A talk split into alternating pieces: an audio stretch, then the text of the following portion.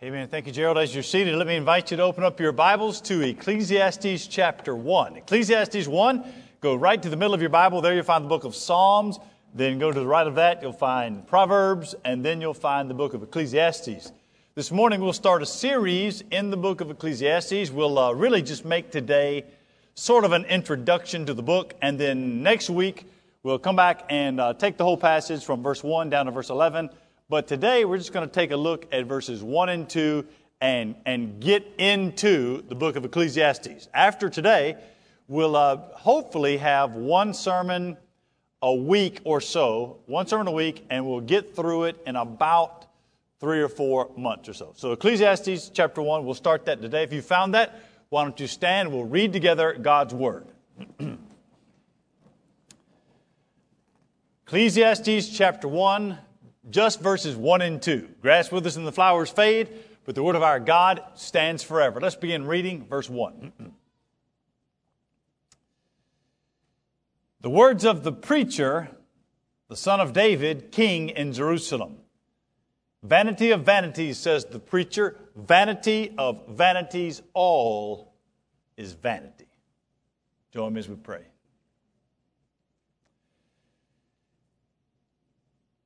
Father, I pray that you'll use this word to open our hearts to the truth of who you are. Forgive us for holding on to things that are not you. Wash us, cleanse us of our false idols, our worship of things that are less than God, and tune our hearts to worship the one true God found in Jesus. Men and women here need healing, need hope, need the joy that's found in Christ, need forgiveness of sin.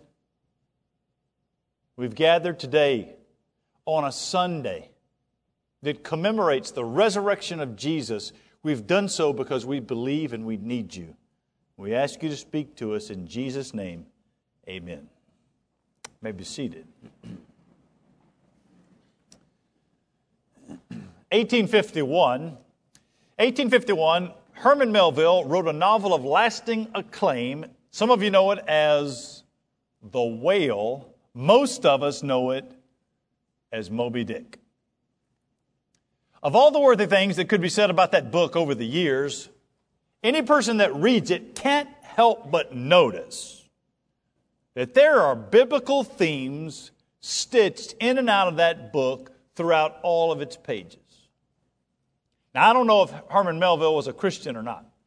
I do know that his Bible, he had a King James Bible, and his Bible had been careworn, had been, it had been uh, read a, a whole bunch, it had been written in a lot, and the one book that was most marked up in his King James Bible was the book of Ecclesiastes.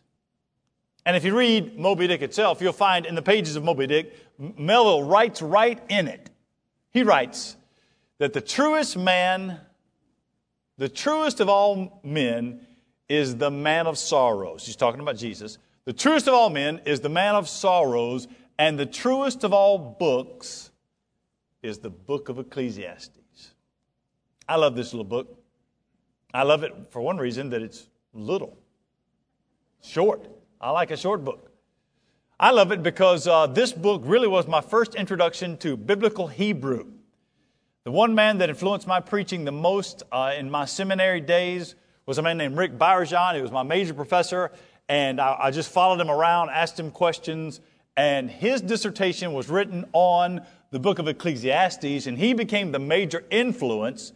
In fact, I didn't learn to preach in preaching class, I learned to preach in Hebrew class. He, he became the major influence on my life, and so I love it because Rick Byargeon loved it.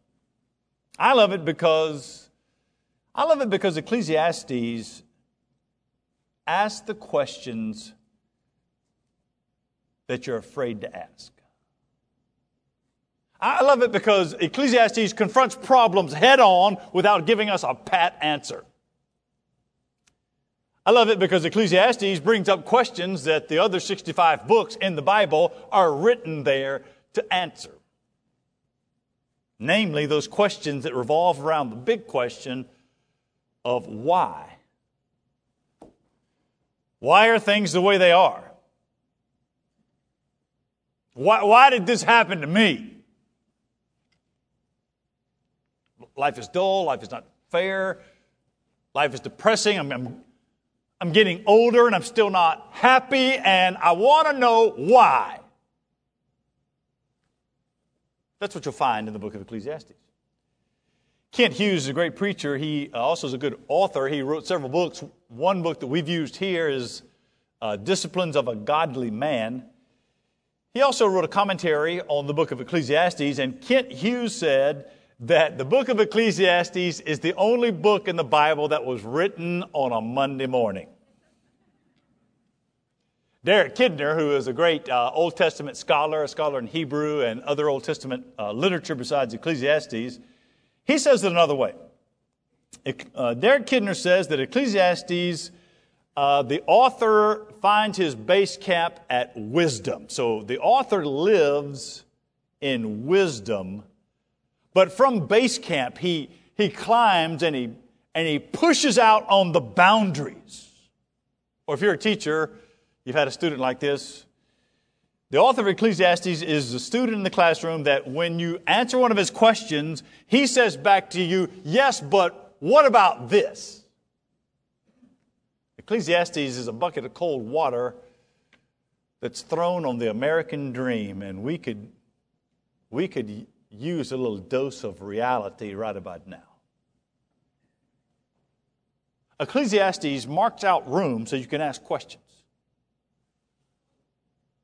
Ecclesiastes gives you some space to be able to ask, okay, so why am I so unhappy? Ecclesiastes allows you to look at society and say, why is there injustice? Ecclesiastes lets you walk over into the shadows, and even if just for a moment, ask the question is, is, is life really worth living? Ecclesiastes gives us a unique perspective on human life. It gives us a chance to unmask the, the myth of, of human achievement and human autonomy and, and self sufficiency. Ecclesiastes makes us stand up and look in the mirror and see that we can't find real meaning in such a crooked world. Ecclesiastes is, is needed right now for many of you. It's needed in our country. It's needed because what it does is it exposes this, this mad and insane quest to find satisfaction in all of these different categories. Ecclesiastes says you can't find satisfaction in knowledge. One of my favorite passages is at the end of Ecclesiastes. If you're a student, this maybe will be your favorite passage as well where the author says that of the making of many books there is no end, and much study is weariness of the flesh. And I say amen to that. Ecclesiastes makes sure you can't find your satisfaction just because you know more than somebody else. Or, or he'll talk about work, that you won't find your satisfaction in work. He'll say, What does man gain for all his toil under the sun? Or he'll go on about pleasure and he'll list all of the ways that you might seek to find happiness and joy, and he'll just eradicate all of those. Or, or power, here he is the king, or wealth. He'll talk about all the money, and he'll go on about that and say, I, I, I got at the end of it, and I found nothing, or fame, or, or he'll even bring up the God of this age, sex. He'll stand back and say, I, I didn't didn't find what I was looking for. This, this book is a, it's a sandblaster. This book, is the, this book is, a, is a power washer that comes and cleans your driveway so that it's pristine again. This, this book strips us bare and it leaves us with nothing to stand on except the grace of God found in Jesus Christ. So today, what I'd like to do it just, it just points you to a broad theme in this sermon as we look at the introduction. Point you to a broad theme and ask you to not do something. Don't build your life on lies. All around us, we've got lies. Don't build your life on lies. build your life on Christ. So, with that banner, let's just talk about the book a little bit. Today will be a little bit different than normal. Today, I just want to set the stage. I want to give you just a bit of an introduction to this enigmatic little book. I'll uh, go through, just give some meaning to some of the words, and then maybe uh, near the end of this study, just offer up a few truths that we can sort of walk out of here with. So let's just start like we like we were doing a study, like if you were looking at your ESV study Bible. Let's talk about the title for a little bit. There in the title, you'll find the word Ecclesiastes. Ecclesiastes, it's similar to our word for ecclesiology, which is the study of the church, or ecclesia, the Greek word for assembly. That's actually what it is. The word Ecclesiastes is a translation of the Hebrew word koheleth, which you find in verse 1, which is the preacher. So it's the idea of a person that calls an assembly in an effort to preach or teach. Ecclesiastes, Kohelet, or verse 1, the preacher. That's the title. Okay, we got the title set. I would be curious as to who the author is. Anytime you read a book, you need to know who wrote it and who he wrote it to. Who is the author here? Well, there is some debate on who the author of Ecclesiastes is because technically it is anonymous. We don't have the name of Solomon here. Now, Jews for centuries and, and Christians both have believed that Solomon wrote this book because the son of David and the king in Jerusalem. He wrote the other wisdom literature, Proverbs and the Song of Solomon. But some have said, even my own professor thought that that it wasn't Solomon, but anonymous writer writing wisdom that put on a Solomonic mask. I think you got to do some gymnastics to get there. I think the easiest and plainest reading is always the best, and it's Solomon. So the author of this book is Solomon. Well, we know the author and the title. What about the themes that run through the book of Ecclesiastes? And there will be several themes that run through the book. You'll find them uh, some of them will have to do with work, some will have to do with death, some will have to do with wealth, some will have to do with life here under the sun. But the major theme is found in verse 2. Verse 2, uh, Ecclesiastes 1, verse 2, you find the major theme. And if you flipped over to the end of Ecclesiastes, you'd find it again in chapter 12, verse 8. It's exactly the same thing. It's important to remember that if on the front end of a book, you have a statement, and on the back end of the book, you have the same exact statement. They serve as bookends so that everything else in that book is there to define what that statement is. Well, the statement, let's read it. The statement in verse 2 is Vanity of vanities, says the preacher. Vanity of vanities, all is vanity. Okay, so that was five times the word vanity. If we're going to understand the theme, we need to kind of get a grasp on what that word vanity is. Vanity in the English language is really not a great translation because our minds go to people that are vain or looking in the mirror or thinking mostly about yourself or worried mostly about you. And that's not what this word means. That word vanity comes from the Hebrew word havil, H A V I L, if you'd like to write down those sort of things. Havil. It's, it shows up 38 times in this small little book. Now, that's, that's important because it's not used but 30 times in the whole Bible, and here in Ecclesiastes, 38 times. Havil. That word Havil has multiple and nuanced meanings. It can mean something like vapor or mist or smoke, or, or more philosophically, it might mean something like a problem that is unsolvable. Or if you go to the eye doctor and you sit down and you put that, that metal gauge into your face and he says, All right, I'm going to put a puff of air into your eye and it hits you in the eye. It's there, it's real, but it doesn't last very long. Puff of, that's what this is, Havil.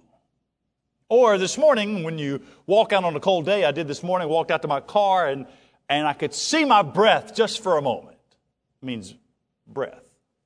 You see it and it's gone. It's not that it's not real, but it's something that you can't actually get your hands on. It's just a whisper on the wind. If you grew up in North Carolina, You know the, the smell of a freshly lit cigarette. Somebody lights one off in the distance, the wind blows, you smell it, and it's gone. Havil. So we got vanity. Let's get vanity there. Now let's talk about how do we understand this book. Let's talk about the gospel in the book of Ecclesiastes. Gospel. how do Christians, how do we read this book? How is it helpful to us?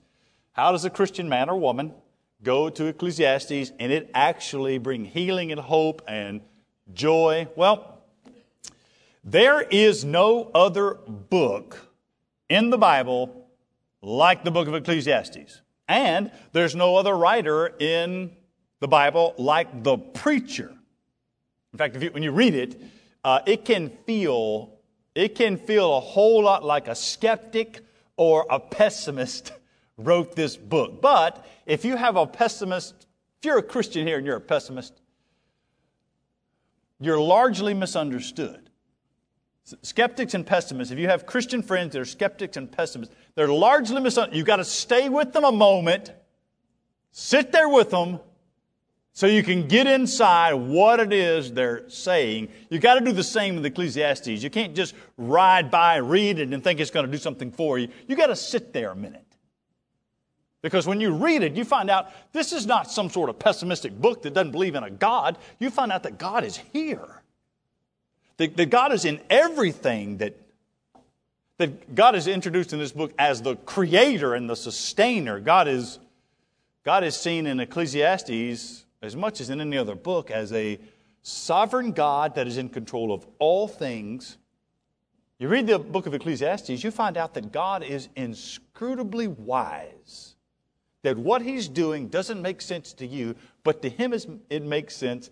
and that's all that matters.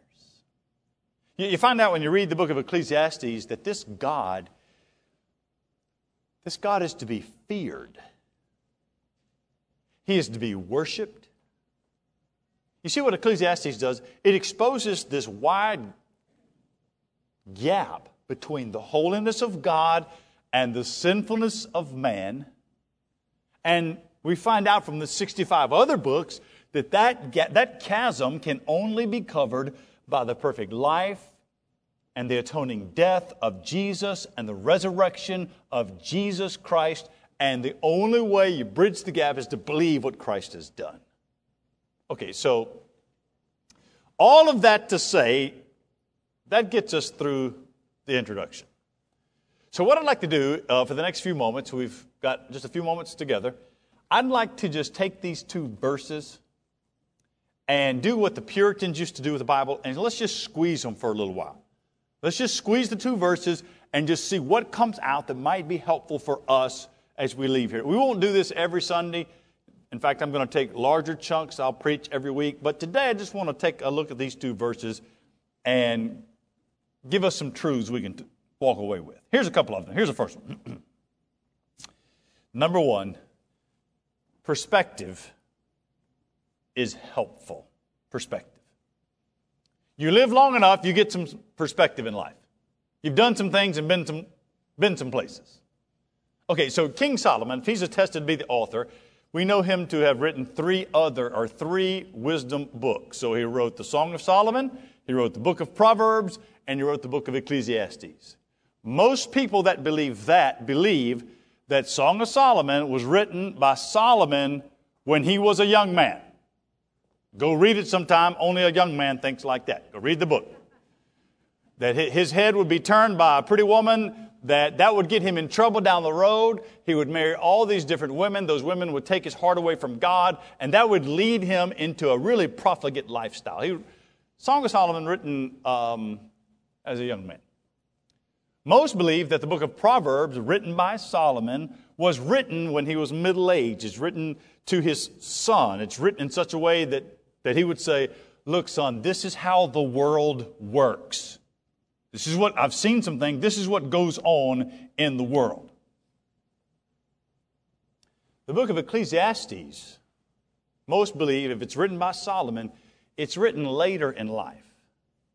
He's looking back on his life and all the mistakes that he's made, and something has happened. He's come back to God and he looks back over everything he did, all the money he made, all the women he was with, all the wine he drank, all the, all the great things he accomplished, and he says, Now look, I had every bit of that, and I was still empty on the inside. And he says in Ecclesiastes, you get to the end of it and you find that there is satisfaction in God alone. For those of you that are young, let me just give you a couple of words of advice.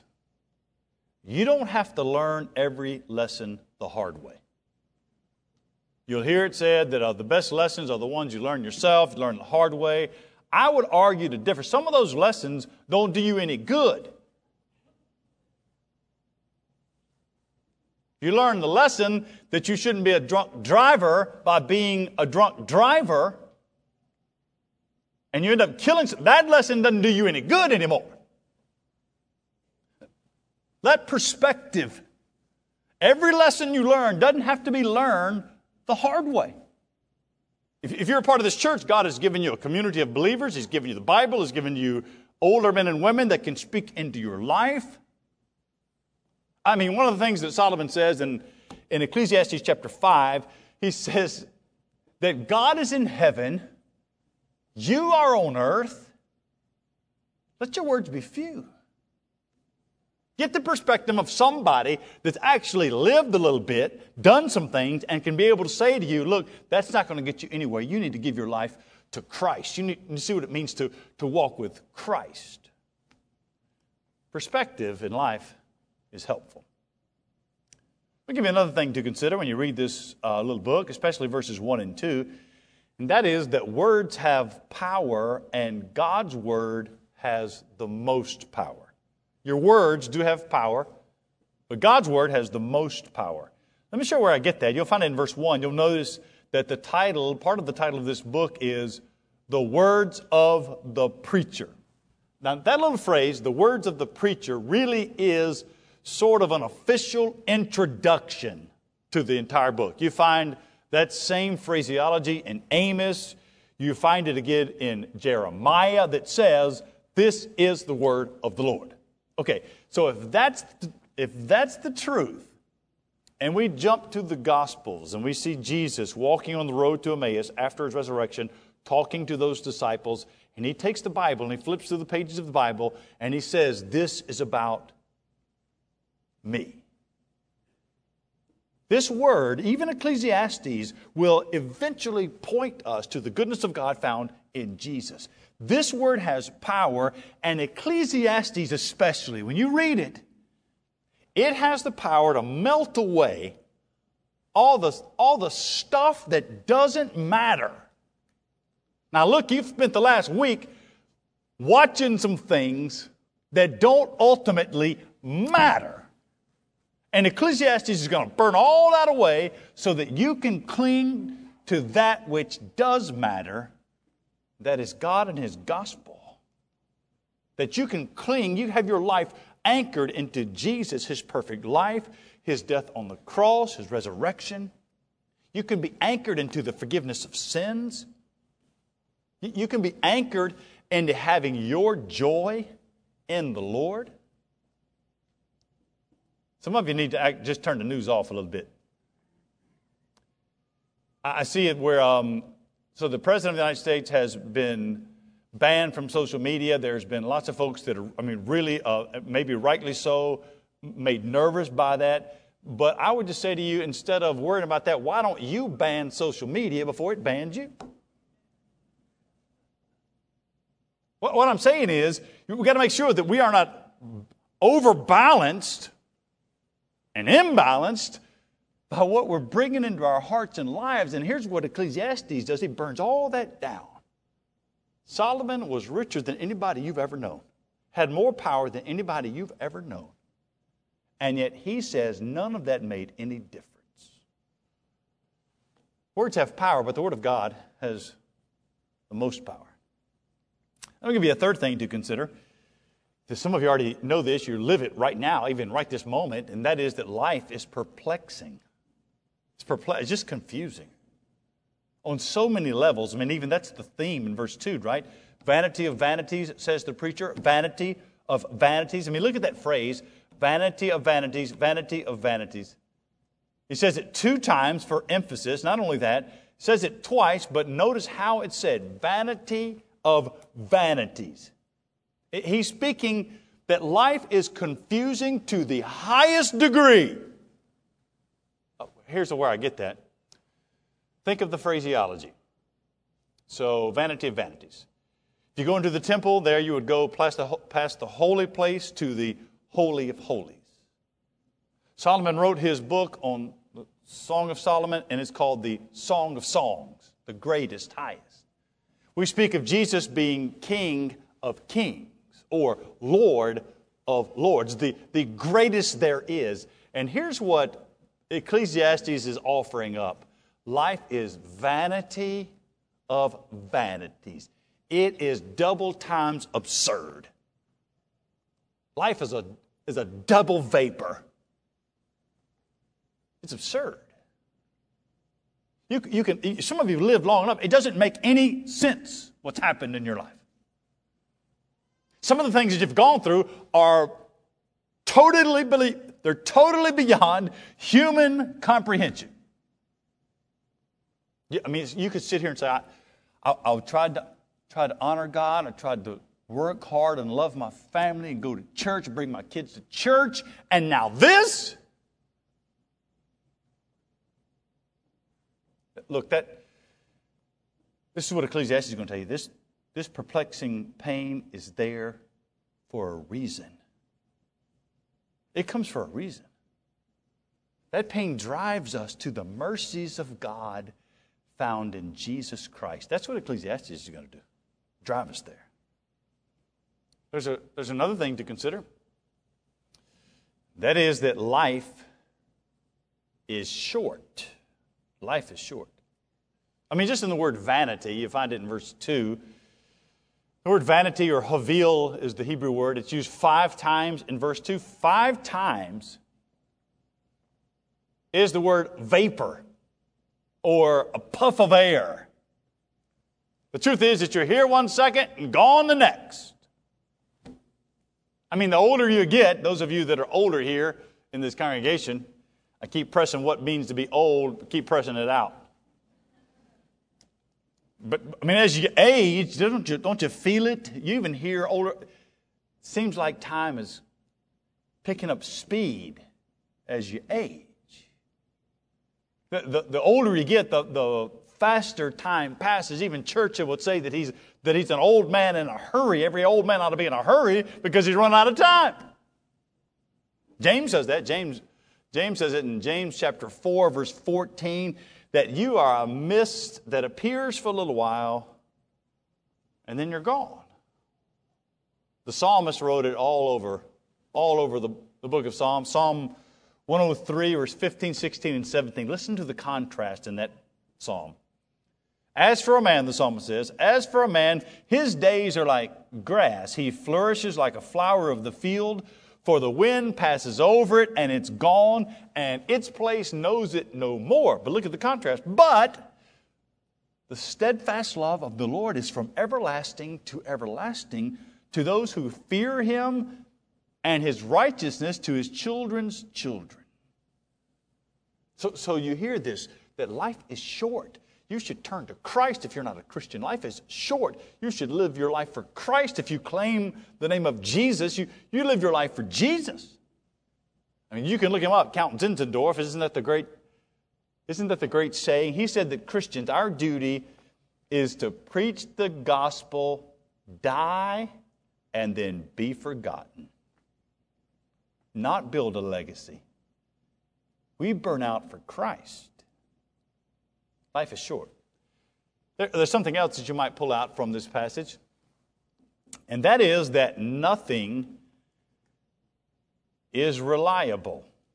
You might even put next to that, no one is reliable. I mean, hear the words in verse 2 vanity of vanities, says the preacher. Vanity of vanities, and look at the very end. All of it is Havil.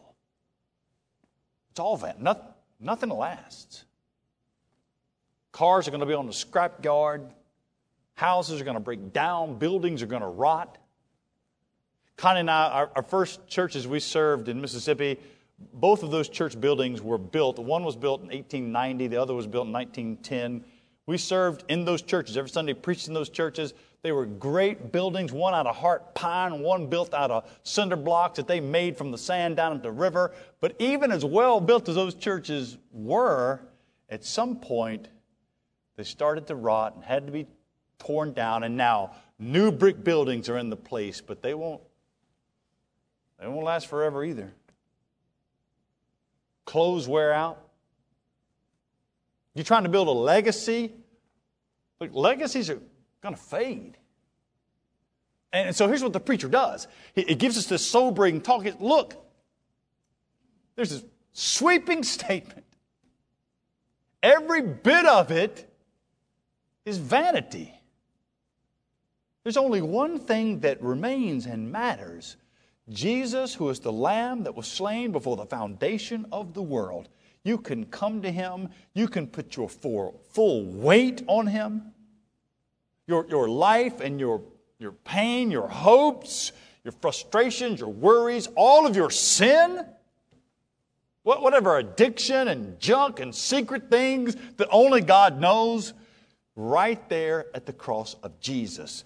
The preacher says everything else is vanity. I'm going to give you something else to consider. And that is drudgery. The word drudgery. Drud- drudgery means something. It's there for a reason. Verse, verse 2, uh, the text says that, that, that vanity, vanity of vanities, all is vanity. Vanity is, that word havil, it's built into the creation order after the fall. You don't find vanity in Genesis 1 and 2. You find it after the fall in Genesis 3. So here's what I mean you, you, you get bored, that boredom is there for a reason. You're tired of your job or you hate your job, that's there for, for a reason. The loneliness that you sometimes feel, that's there for a reason. Go with me in your mind now, back in the Bible, go back to the very beginning Adam and Eve. They're placed into paradise, and in paradise they sin and are cast out of the garden because of their own sin. And from that day forward, everything changes. Listen to a little of what God says to Adam in Genesis chapter 3, verse 17, the very end of 17. Let me just read you a little bit. The Lord says to Adam, Cursed is the ground because of you. In pain you shall eat of it. All the days of your life, thorns and thistles it shall bring forth for you, and you shall eat the plants of the field. Verse 19. By the sweat of your face you shall eat bread until you return to the ground, for out of it you were taken. You are dust, and to dust you will return. You, you understand that the futility, the frustration, the pain, the struggle, uh, all of that makes us long for another world. Drudgery makes heaven real. Let me give you a seventh thing to consider. And that is, you are more fragile than you think you are. You are more fragile than you think. That word vanity, havil, vanity. So I don't know if it'll be cold enough when you leave today. It was pretty cold this morning when I went out to my car. It was even cold when I got out of my car and come to the church, and I, so I tried it twice. I just, the next time it's cold and it's below freezing, you can see your breath. Next time that you can see your breath outside and you breathe, what I want you to do is breathe and see your breath and count the seconds before that vapor is gone. And that's how long your life is compared to eternity. 10,000 cases the day before, 10,000 cases the day before that of COVID. Or, or Something goes wrong with your heart, you wonder what it is, you have to get it checked out, and there's all that blockage. Or an infection you picked up somewhere, or a car wreck you certainly didn't plan, or you took the wrong medicine, or there's an unseen malignancy. all of these terrible things that can and do happen, what they do is they remind us of a couple of things. One, life is short. It's amazing that, uh, that God would have grace on us. I think it reminds us of the grace of God. Why would He extend grace to a person whose life is going to be so short and is going to live such a sinful life? The fact that God would save sinners through His Son Jesus is amazing grace. You, you ought to feel loved by God. I think this speaks of the love of God. John 3.16 speaks of the love of God, that He so loved the world that He sent His only Son. When you think about the world and its transience and your own life, that He would love such a short, sinful life and redeem you, I think this speaks of the joy of God, that you have a little, a little short life to live, and it can be filled with a real joy that comes from knowing Christ. I'll give you one last thing. Life doesn't make sense, but neither does grace. It doesn't make sense. Life doesn't make sense, but neither does grace. We've talked a lot about the word vanity. It's really the driving word in the book of Ecclesiastes. But Ecclesiastes is not the first place it's seen. In fact, the first place you see the word vanity or havil is all the way back in Genesis, and it shows up in the form of somebody's name two brothers, the very first brothers, named Cain and Havel, Abel. Many people think that this word is used because of, of Abel, who never speaks. Go read it, Genesis 4, never utters a word. He shows up, then he's gone. And the story goes there that, that Cain killed Abel because he was jealous. Cain killed Abel, and the Lord came to Cain and says, What have you done? Comma,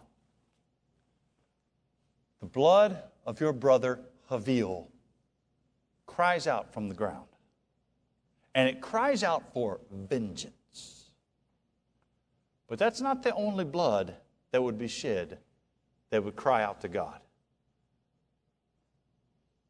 Draw a straight line from Abel to Jesus.